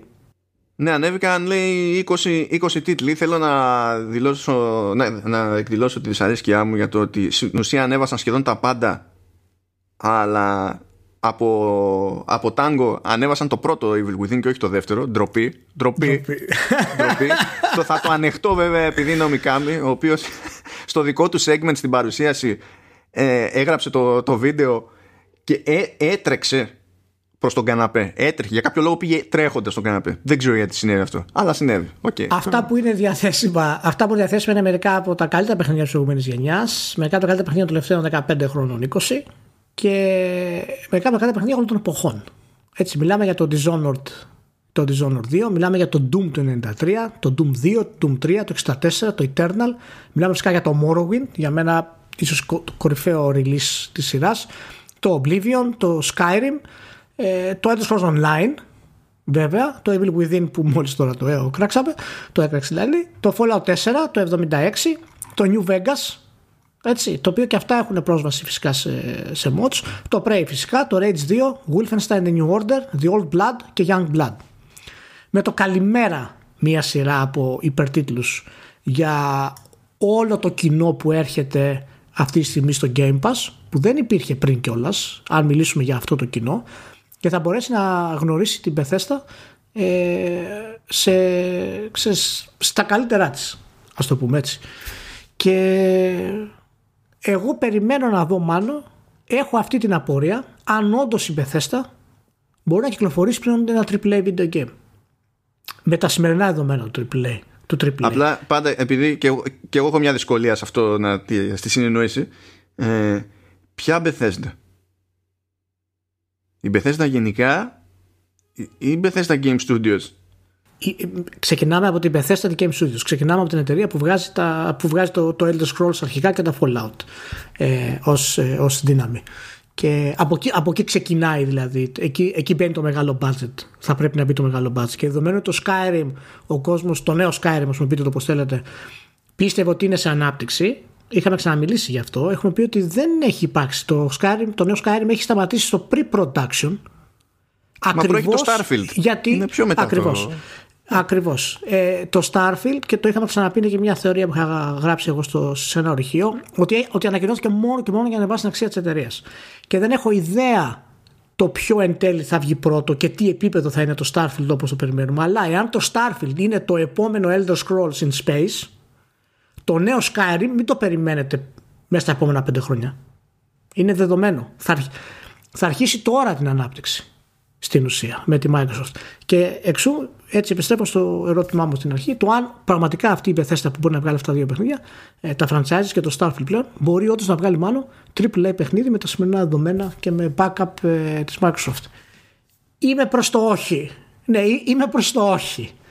Αλλά... Και εγώ δεν, δεν, έχω, δεν έχω πίστη. Δηλαδή έχουν, ε, έχουν αφιερώσει χρόνια στο να καταστρέφουν την πίστη που μπορεί να είχα, οπότε ξέρεις. Και, και ξέρεις γιατί το αναφέρω, γιατί, γιατί τώρα δεν έχουν αυτή την ελευθερία και αυτό το, το πατηματάκι ότι ξέρεις έχουμε, δεν έχουμε budget. Π.χ. Οι κεκλουταφές πάρτι της Microsoft φυσάνε. Τεχνικά είναι ανεπανάληπτα σε όλα τα επίπεδα. Και gameplay έχουν καταπληκτικό. Δηλαδή δεν έχει δικαιολογία να βγάλει τώρα ας πούμε έναν τίτλο η Bethesda ας πούμε, το, το νέο Skyrim ας πούμε, και να θέλει 8 μήνες patching. Θα είναι τρομακτικό για τη Microsoft και αυτό ελπίζω η Microsoft να το έχει συμπεριλάβει στο πώς σκέφτεται να διαχειριστεί αυτή την εταιρεία. Μα να σου πω, εντάξει, άλλο είδος παιχνιδιού σε άλλη κλίμακα, OK. Okay, αλλά ακόμα και στο, στην ομπρέλα της Bethesda, τη, γενικό, της Zenimax, της γενικότερα, της εταιρείας τέλος πάντων, οι Game Studios ε, υστερούσε σε σχέση με άλλα studios που ήταν ε, συγκινικά. Δηλαδή, η δεν βγάζει παιχνίδι ε, που να είναι τόσο off σε βασικά πράγματα. Δεν βγάζει παιχνίδι. Ούτε κάνει machine games δεν βγάζει παιχνίδι που να είναι τόσο off με το καλημέρα. Ε, εντάξει, η Arcane έχει κάποια περιστατικά Εντάξει. κάτι game breaking bugs, κάτι corrupted ναι, saves στο break. Εντάξει, απλά ξέρεις, απλά από την Arkane δεν περιμένεις να σου βγάλει. Μάλλον η προϊστορία της δεν έχει τόση μεγάλη επιτυχία. Όταν έχεις όταν έχεις προϊστορία του Elder Scrolls, το περιμένεις να βγει στο επίπεδο. Άντε, αν όχι μιας Rockstar, αλλά κοντά πλέον εκεί, σε αυτό το κομμάτι. Δηλαδή, όταν Αλλά... ο Μικάμι βγάζει κάτι που είναι πιο rock solid και μιλάμε για ναι, ναι, ναι. οι Ιάπωνες developers που δεν είναι γνωστοί για το πόσο efficient είναι σε τέτοια θέματα και δεν μπόρεσαν καν να πάρουν τη μία έτοιμη ε, μηχανή. Πήραν την EdTech και κάνανε τροποποίηση γιατί δεν τους βόλευε. Οπότε είχαν και αυτό, ξέρω εγώ, μέσα σε όλα που είναι πάρα πολύ εύκολο να πάνε πράγματα στραβά σε μια διαδικασία. Γιατί κάνεις fork μια μηχανή τρίτου, ξέρω εγώ. Okay ακόμα και εκεί έβγαινε το παιχνίδι και δεν έλεγες, άσχετα με το τι είναι το παιχνίδι, ότι έχω λόγο να φοβάμαι ότι ξέρω εγώ, θα, θα μου ξημερώσει, θα διαλυθεί το παιχνίδι ή δεν θα μπορώ να κάνω τα βασικά. Αλλά ναι, εντάξει. Είναι, ναι, είναι ένα νέο corporate talk και στάση που έχει πλέον η, η Microsoft ε, που έχει προέλθει από το Spencer ε, και σιγά σιγά βλέπουμε ότι περνάει και, και αλλού και στο πώς συζητάνε δηλαδή και στο πώς απλησιάζουν τους τίτλους της. Εάν έχω ένα πράγμα εγώ που. Τέλος πάντων, θα ήθελα να, να είμαστε κάθετοι πλέον, ε, είναι η θεωρία για τα multiplatforms. Πάλι εμένα δεν με, ικανο, δεν με ικανοποίησε θέση ε, που πάρθηκε. Δηλαδή είναι πιο ξεκάθαρη τώρα, ναι. Ναι, είναι πιο ξεκάθαρη. Ε, βασικά, εμένα μου έδωσε την εντύπωση ότι ήταν πιο φλου πριν επειδή εκκρεμούσε το νομικό και με το που δια... Ε, ξεκαθαρίστηκε το νομικό σου λέει τώρα θα γίνω πιο ξεκάθαρος αλλά ταυτόχρονα δεν μπορώ να είμαι και πέρα για πέρα. Ναι. Δεν ξέρω γιατί έχει αυτή την πισινή. Δεν το ξέρω αυτό το δεν μπορώ να καταλάβω μάλλον τη θεωρία πίσω από αυτό είναι επειδή έχει κάποια συμφωνία με την ίδια τη Zenimax και δεν θέλει να χάσει την εξέλιξή της αλλού γιατί δεν υπάρχει ούτε μία στο τρισεκατομμύριο να βγει το νέο Skyrim ή το Starfield και να βγει και στο PlayStation. Είναι αδύνατο. Δεν πρόκειται να γίνει αυτό το πράγμα. Εκτός αν το Game Pass είναι στο PlayStation. Να, να, πούμε, να πούμε λοιπόν τι είπε συγκεκριμένα. Ε, είπε λοιπόν ο Spencer ότι ο λόγος που, ο λόγος, από τους λόγους τέλος πάντων που έγινε η συγκεκριμένη εξαγορά και γενικότερα ότι είναι η νοοτροπία αυτή προχωρώντας ότι πάμε για τίτλους που είναι ε, αποκλειστικά στις πλατφόρμες όπου υπάρχει το Game Pass. Αυτό τώρα έχει ζουμί γενικά σαν δήλωση. Διότι δεν, άμα ήταν έτσι απλά για PC και Xbox, θα σου έλεγε PC και Xbox. Όταν γυρνάει και σου λέει όπου υπάρχει το Game Pass, αφήνει ένα παραθυράκι ανοιχτό για το ενδεχόμενο να σκάσει το Game Pass σε πλατφόρμα άλλου. Ναι. Ότι είναι κάτι το οποίο γενικά το θα το θεωρήσει αποδεκτό η Microsoft σε αυτή την περίπτωση. Και εκεί χωράει, ε, χωράνε δύο σκέψεις παραπάνω, διότι ε, εκ των πραγμάτων δεν, δεν γίνεται να το σκεφτούμε όσο παραδοσιακά έχουμε μάθει να σκεφτόμαστε αυτό το πράγμα. Αν ε, ε, αυτό που πιστεύω εγώ είναι ότι θα γίνει σε πρώτη φάση τουλάχιστον είναι το εξής. Είναι ότι ε, βάζοντας στην άκρη ό,τι τρέχουσες υποχρεώσεις έχει η Zenimax, όπως έχει συμφωνία με τη Sony, ας πούμε, για, για times exclusives και, και τα λοιπά, okay. Και πράγματα που ίσως έχει νόημα να μην περιορίζονται όπως είναι, ξέρω εγώ, το DLS Cross Online. Ναι. Έτσι. Και, ε, αλλά εκεί που αναφέρθηκε συγκεκριμένα ο Spencer είναι ότι έχουμε ε, έχουμε συμβόλαια που μας δημιουργούν κάποιες υποχρεώσεις και δεν πρόκειται να ε, ακυρώσουμε και να θετήσουμε τέλος πάντων τα συμβόλαια αυτά. Αυτά ναι, αυτά έχει νόημα γιατί είναι και νομικό πρόβλημα. Ε, βέβαια, προφανώς. Και συν της άλλης, αναφέρεται κιόλας και, στο, και στην περίπτωση σου λέει ότι υπάρχουν τίτλοι εκεί έξω που τρέχουν ήδη και έχουν κοινότητες σε διαφορετικές πλατφόρμες κτλ. Και, και εννοείται ότι δεν θα τα πάρουμε αυτά πίσω και τα λοιπά. Θα συνεχίσουμε να στηρίζουμε. Έτσι, αυτά, αυτά είναι, είναι τα default. Αυτά όμως δεν σημαίνουν ότι μετά πάμε για multiplatform. Αυτά σημαίνουν ότι αυτή τη στιγμή δεν θα προσπαθήσουμε να τη σπάσουμε σε κανέναν. Αυτό ναι, σημαίνει. Ναι, και αυτό είναι. Και στην ουσία έκανε μια δήλωση η οποία είναι backwards compatible. αυτό έκανε. Στο τι έχει κυκλοφορήσει μέχρι τώρα, γιατί προφανώς δεν θέλει να χάσει ούτε τον κόσμο από τον brand, γιατί το brand είναι που θα φέρει τον κόσμο στην κονσόλα του. Ε, δεν θέλει να εκνευριστεί δηλαδή ε, και να τον εκνευρίσει. Οπότε Γι' αυτό ήθελα να πει ότι ρε παιδί μου το πλάνο μας είναι ό,τι έχει υπάρξει μέχρι τώρα το στηρίζουμε γιατί την κοινότητα την αγαπάμε και θέλουμε να συνεχίσουμε το brand αυτό να είναι ενεργό παντού και να δει ο κόσμος τι καλύτερο μπορούμε να του προσφέρουμε ερχόμενοι σε εμάς και ό,τι καινούριο βγαίνει από εμάς θα είναι πλέον αποκλειστικό όπου υπάρχει το Game Pass ε, και τελεία. Βέβαια, το όπου υπάρχει το Game Pass, αν κάτσω να σκεφτώ εγώ ότι υπάρχει πιθανότητα να υπάρχει το Game Pass στο PlayStation 5 τότε καταλαβαίνεις ότι αυτό δεν είναι δυνατό να συμφέρει το Spencer. Και δεν πρόκειται να γίνει αυτό το πράγμα γιατί τότε το PlayStation 5 θα έχει τα πάντα. Γιατί έχει και τα αποκλειστικά. Είναι αδύνατο να γίνει αυτό. Οπότε γι' αυτό δεν μπορώ να καταλάβω γιατί δεν ήταν ξεκάθαρος και να πει ότι οι τίτλοι που θα βγουν πλέον από εδώ και σήμερα είναι αποκλειστικοί σε εμάς και τέλος. Ωραία, να σου πω και... τη θεωρία μου. Ναι, και να κλείσω λέγοντας ότι όντως το θέμα με το online, όπως το Elder Scrolls Online, ναι, δεν μπορεί να το περιορίσει γιατί είναι λίγο χαζό και μιλάμε για ένα-δύο τίτλους. Αλλά εάν το κάνει για ένα, μετά μπορεί να πει και για άλλους. Και μας επιστρέφει πάλι στο case by case που είχε πει. Αλλά αυτό είναι, ένα, είναι έξι μήνες πριν. Δηλαδή, δεν βλέπω πρόοδο ουσιαστική δηλαδή στο τι δήλωσε ο Σπένσερ σε αυτό το κομμάτι. Ε, ε, ε, εγώ, εγώ βλέπω πρόοδο. θα, θα σου πω τι, πώς ερμηνεύω αυτό που είπε για το Δηλαδή θεωρώ ότι είναι πιο συγκεκριμένα τα ενδεχόμενα προχωρώντας. Ενώ πριν ήταν στο μυαλό μου ακόμη πιο φλού. Παρότι μπορούσα να ποντάρω όπου ήθελα. Έτσι.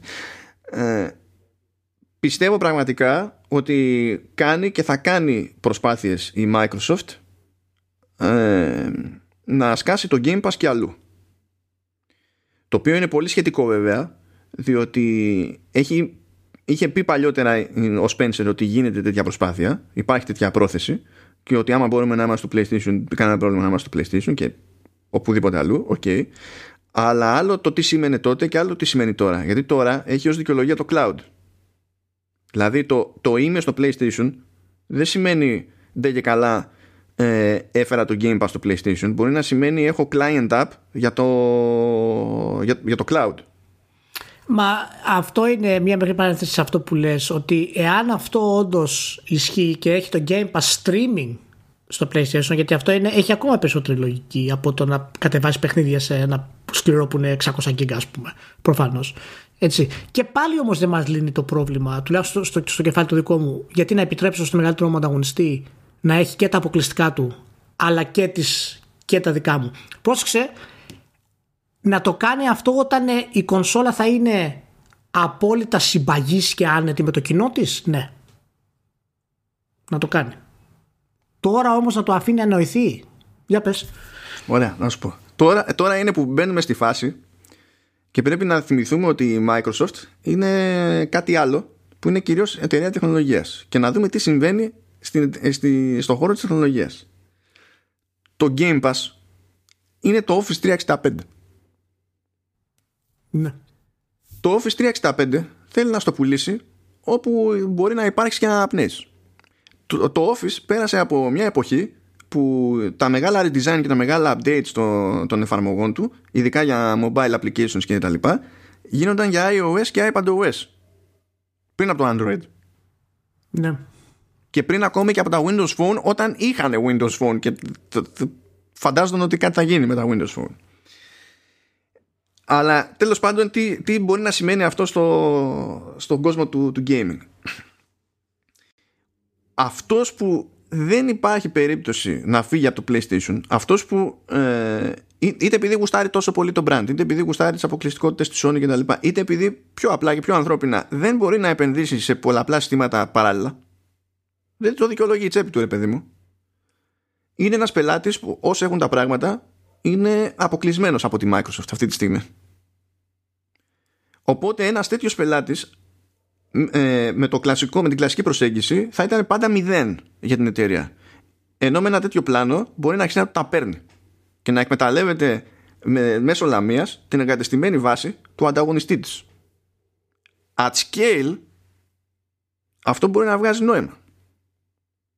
Θα μου πεις ταυτόχρονα μπορεί να κάνει ζημιά στο Xbox ως product line ναι, δηλαδή είναι λίγο περίεργο αυτό. Δηλαδή, ε, συμφωνούμε κάπως στο πώς προσεγγίσουμε, γιατί και εγώ για το at scale μίλησα. Όταν δηλαδή είπα, όταν το κοινό του φτάσει σε ένα σημείο, έχει νόημα να το κάνει. Αλλά ποιο είναι αυτό το scale στο οποίο ένα Spencer θα νιώσει άνετος να πει πάρτε παραδείγματος χάρη το pass και βάλτε το εκεί. Γιατί προφανώς η Sony το θέλει, δεν έχει κανένα πρόβλημα. να έχει first party τίτλους στην κονσόλα της. Θα είναι Εγώ δεν θα ήμουν τόσο σίγουρος, γιατί με τις νοοτροπίες που συνηθίζουν να έχουν οι Ιάπωνες είναι πιο δυσκύλοι σε αυτά τα θέματα και θεωρούν ότι μπορεί να παίζει ζημιά. Σκέψου πόσο πόσος χρόνος πέρασε για να σκάσει το EA Play στο ε, PlayStation. Ε, ε, έχεις ένα point σε αυτό επειδή και όλα στην ώρα είναι πάνω και όχι ο Layden. OK, okay, θα του δώσω ένα point σε αυτό που λες ότι όντως ισχύει, αλλά πιστεύω ότι εν τέλει, αν μιλάμε για business, θα είναι θετικό για το PlayStation. Αλλά πρόσεξε, αν το PlayStation έχει πουλήσει 80 εκατομμύρια τεμάχια έτσι, και το Xbox είναι στα 30, στα 50, παραδείγματος χάρη, δηλαδή έχουμε μια αναλογία που είναι πολύ άσχημη, το PlayStation δεν το αγγίζεις καθόλου στην ουσία. Εάν είναι τόσο το scale που λες μεγάλο ώστε να είναι πολύ κοντά αυτές οι δυνάμεις και να αλληλοσπαράζονται ας πούμε τότε δεν έχει μάλλον πολύ σημασία για τη Microsoft να το κάνει αυτό το πράγμα. Δηλαδή έχω μια δυσκολία να σκεφτώ at scale που λες για το ποιο είναι καλό, για ποια εταιρεία είναι καλό να γίνει αυτό το πράγμα. Μπορεί απλά να μην, να, να μην βλέπω τη θεωρία όλη της Microsoft αυτή τη στιγμή. Εγώ πιστεύω ότι ποντάρει στην άρνηση των ανταγωνιστών. Ότι παίζει παιχνίδι αυτή τη στιγμή και δεν είναι τυχαίο κιόλας ναι. που είπε ο, ο Spencer προμηνών ότι πλέον ε, δεν τον ενδιαφέρει τόσο δεν και καλά να σκάσει το Game Pass σε άλλες πλατφόρμες. Γιατί τι γίνεται; Εκεί στην ουσία θα καρποθεί αυτό που καρπώνεται όποιος έχει αποκλειστικότητες. Διότι αν η Sony γυρίσει και πει δεν γουστάρω Game Pass με οποιαδήποτε μορφή στο, στην πλατφόρμα μου, γι' αυτό για αυτό το λόγο, όποιος και αν είναι ο λόγος, τότε ο gamer, αν θέλει κάποια παιχνίδια, είναι αναγκασμένος να αγοράσει Xbox ή PC. Έτσι.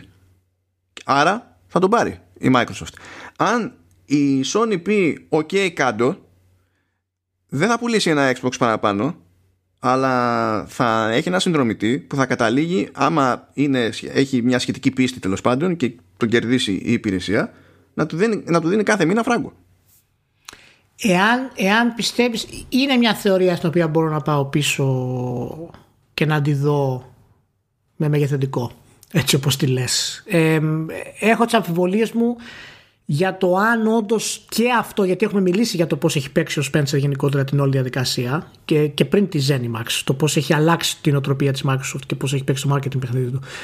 Νομίζω θα ήταν τραβηγμένο να συνεχίσει να το κάνει αυτή τη στιγμή έτσι όπως είναι τα πράγματα δηλαδή για να μπορέσει στην ουσία να βγάλει τη Microsoft λάδι να διατηρήσει το brand ότι εμείς είμαστε υπέρ gamers και να μειώσει στην ουσία τους άλλους γιατί το ρίσκο του backfiring είναι μεγάλο.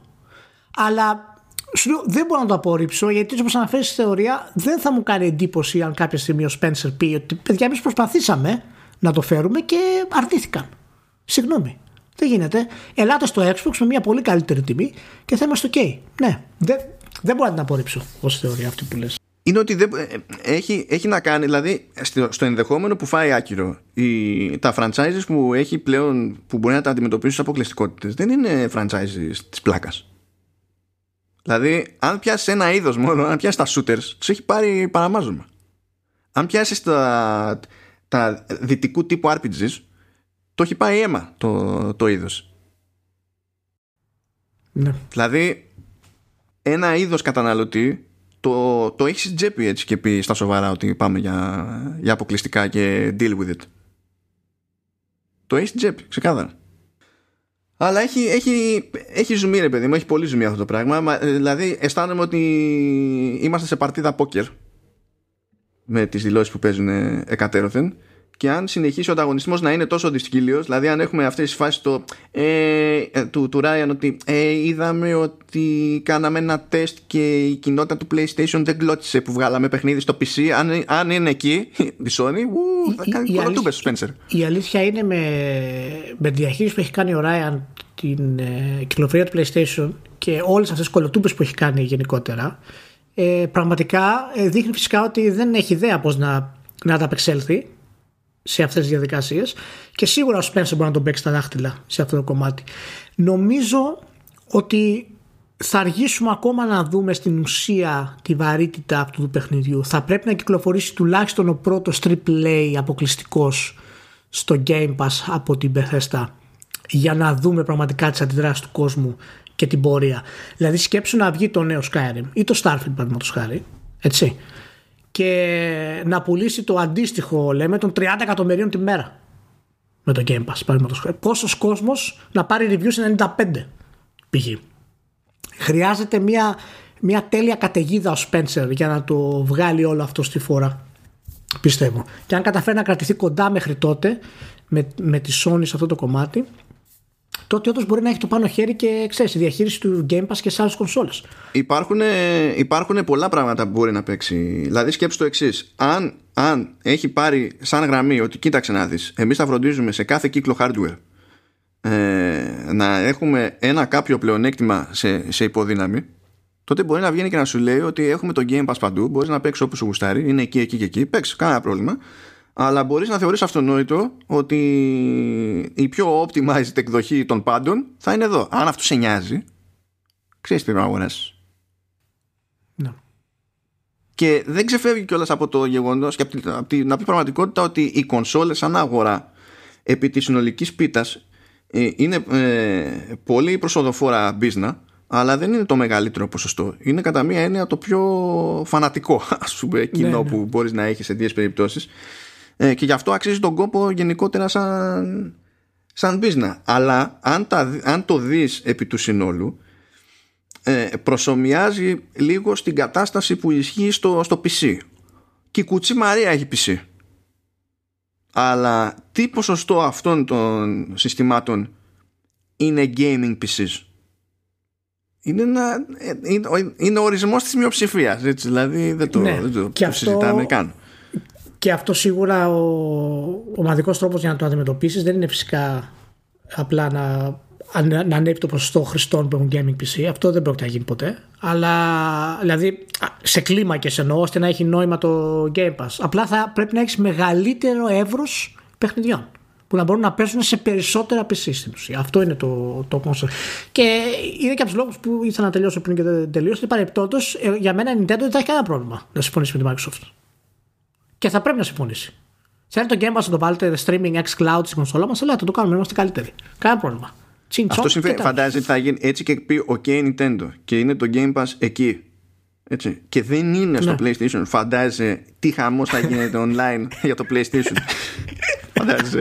δηλαδή, ε, ε, αυτός ο λόγος φτάνει για τη Microsoft να πάει και να πρίξει τα σηκώτια της Nintendo και να της κάτσει. Μόνο και μόνο για το σπάσιμο, ξέρω εγώ. Και εγώ περιμένω πάρα πολύ να ακούσω το αφαμπόι της Sony να λένε Να, η Nintendo δεν είχε παιχνίδια και έκανε συμφωνία με τη Microsoft. Ναι. δεν έχει παιχνίδια το Switch, άρα γι' αυτό την έκανε. Άρα παράδεκτο. Άρα δεν ασχολούμαστε. Θα σου πετάξω ένα-δύο soundbites έτσι από τη συζήτηση εκεί που έγινε στο Roundtable. Γύρισε ο Heinz και προσπαθώντας να περιγράψει τον Matt Booty που είναι ο επικεφαλής των Xbox Game Studios λέει ότι είσαι το καταμάρι των Game Studios.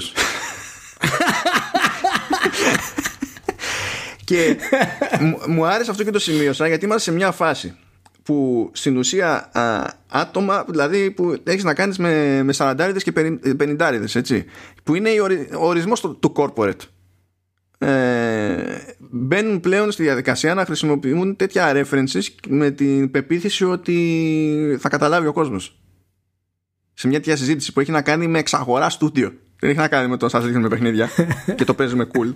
το κάνανε έτσι στο Because Reasons. Ναι, ε, ναι. Ε, ένα άλλο soundbite το οποίο βέβαια ήταν ε, μέσω, μέσω τρίτου ε, έλεγε ο, είπε ο Spencer νομίζω ε, για μια συζήτηση που είχε παλαιότερα με, το, με τον Αντέλα όταν έγινε εξαγορά νομίζω της, της Mojang του Minecraft που υποτίθεται ότι είναι και η γενικότερη στάση που κρατάει ο Αντέλα σε αυτή την περίπτωση. Ότι εμείς ως Microsoft έχουμε να μάθουμε από τους developers εκείνους όσα έχουν να μάθουν και εκείνοι από εμάς.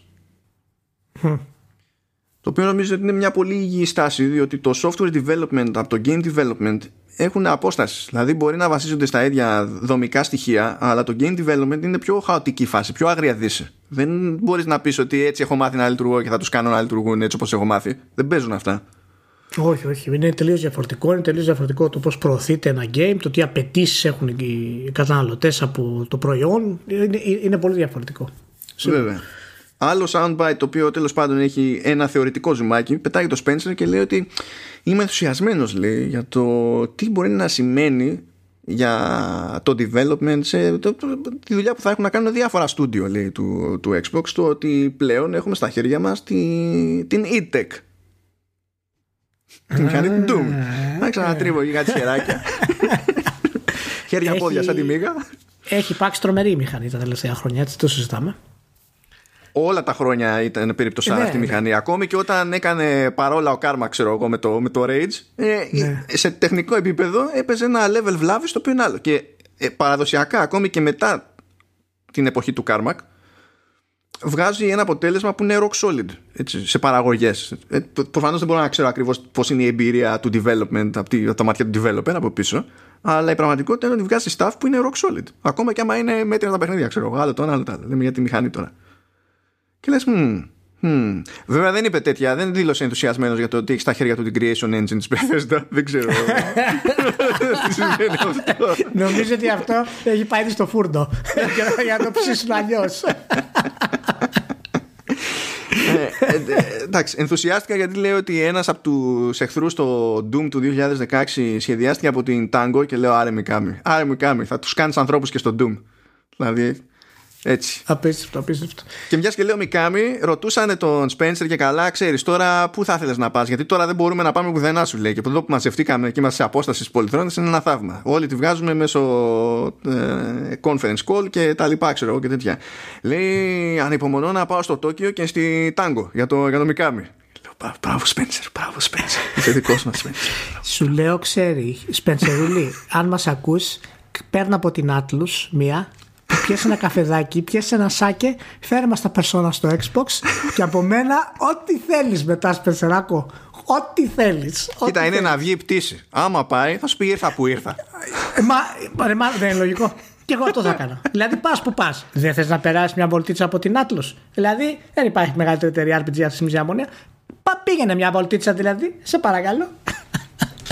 Και, ε, εντάξει, για να ξεμπερδέψουμε τα στιγμιότυπα, να πω ένα τελευταίο που είχε να κάνει. Ήταν, ήταν, ήταν σχόλιο του Χάουαρντ με αφορμή την προστίκη όλων αυτών των τίτλων στο Game Pass.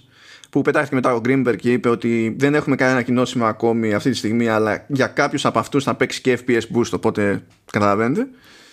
Ε, είπε ο Χάουαρντ όμως ότι για αυτούς η υπόθεση με το, το ότι σκάνε παλιοί τίτλοι, ας πούμε, στο Game Pass, ακόμα για το Morrowind σου λέει, ε, για τον δημιουργό είναι κάτι περίεργο και πρωτόγνωρο. Από την άποψη όχι το, το εντάξει συμβατότητα και ναι είναι κάτι που είναι δύσκολο να γίνει και το έχει κάνει η Microsoft χωρίς να βλέπουμε εμείς και τα λοιπά. OK okay, ξέρω εγώ.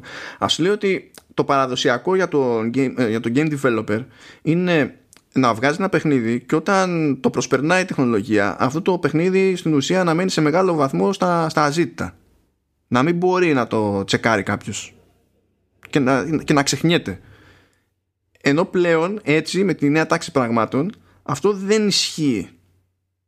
Και μου κάθεται αλλιώς λέει το ότι βλέπω ένα παιχνίδι που κάναμε τότε που για μας έχει άλλη σημασία. Ειδικά για την περίπτωση του Morrowind έγινε μια ειδικότερη αναφορά παιδί μου, για το τότε. Το οποίο βέβαια συμβαίνει, συνδέεται με το όλο πλάνο το ότι βγάζουμε κάποιο φράγκο for free γιατί ξαναπουλάμε τα παλιά κτλ. Αλλά νομίζω ότι υπάρχει μια, ένας βαθμός ειλικρίνειας ε, για το πώς φαίνεται από τη σκοπιά του, του δημιουργού του ίδιου που όντως είχε συνηθίσει ε, να είναι one and done και μετά γεια σας δηλαδή εδώ είχε συνηθίσει να χάνετε source code από το παιχνίδι ξέρω εγώ και τις μηχανές και τα λοιπά και να τα ψάχνουμε που τα αφήσανε το οποίο είναι λίγο λυπηρό όσο να πεις ε, εντάξει ναι Λοιπόν, φτάσαμε στο τέλος. Πάρα πολύ ωραίο podcastάκι. Ευχαριστούμε που ήσασταν μαζί. Να είστε όλοι καλά. Είδες που είχε περισσότερη πλάκα στο, στο τελείωμα. Ναι, ναι, εντάξει, γύρισε, γύρισε. Το, το Κράτησα αυτό το λόγο. Και, εντάξει, και ψυχραιμία, να είμαστε ψύχρεμοι. Ψυχραιμία και προσοχή. Τίποτα άλλο αυτόν τον καιρό. Παιδιά, και, τώρα, μην τώρα και στο χοντρέν. Ναι, την ημέρα σας μην την παίρνετε από το Facebook ή τα social, δηλαδή σας παρακαλώ πάρα πολύ. Πάρτε από αλλού, όχι από το social. Να σου πω, έτσι, απορία. Αφού είσαι σε αυτή τη φάση πλέον που δεν παλεύεις καθόλου social. Που ναι. Εγώ σχερόμουν ο ίδιος από την αρχή. Το, το, το θεωρώ αναγκαίο κακό, ας πούμε. Και... Ναι, το, το ξεπέρασα τώρα αυτό. ναι. Δυσκολεύομαι να το δω ακόμα και έτσι. Εγώ το διαχειρίζομαι έχοντας ε, υιοθετήσει κάτι πολύ συγκεκριμένο έτσι, από την πλευρά μου. Ειδικά στο Facebook.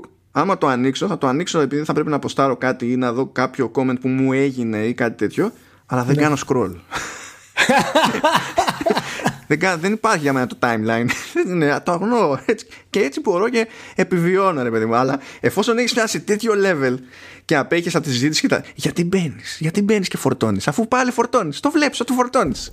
Ναι, όχι, όχι, δεν μπαίνω μέσα μέσα. Ε, έχω το Messenger. Και κάθε φορά που έχω το Messenger στο κινητό, παίρνω ειδοποιήσει και, το, και του Facebook το τέτοιο. Ανοίγω το Messenger και βλέπω ότι έχει τέτοιο. Το πατάω και λέω, ξέρω εγώ, μίλησε ο τάδε, μίλησε ο τάδε, μίλησε ο τάδε. Με το που το πατάω, έτσι, με πετάει και βλέπω όλες τις συζητήσεις. Και εντωμεταξύ, επειδή έχω την ανάγκη ακόμα του εθισμού, του social, μπαίνεις μέσα για να κάνεις ένα scroll και μετά το κλείνεις. Είμαι σε αυτό το σημείο αυτή τη στιγμή. Κοντεύεις, να, πούμε πάντως, να πούμε πάντως για τη νέα πατέντα, μιας και μιλήσαμε για πατέντες πριν και να κλείσουμε έτσι, ότι αυτό που είπε ο Μάνος είναι η νέα πατέντα την οποία θα την κατοχυρώσω εγώ στην Νορβηγία, το λεγόμενο no scroll browsing. Έτσι θα το ονομάσουμε. Είναι η νέα, ο νέος τρόπος για να καταναλώνετε social media. No Είναι η μέθοδος Nintendo. Εγώ βγάζω μηχάνημα που παίζει παιχνίδια. Δεν βάζω τώρα Netflix και μαλακίες. Είναι αυτό. Κάνω ένα πράγμα καλά. Οκ. Να είστε όλοι καλά.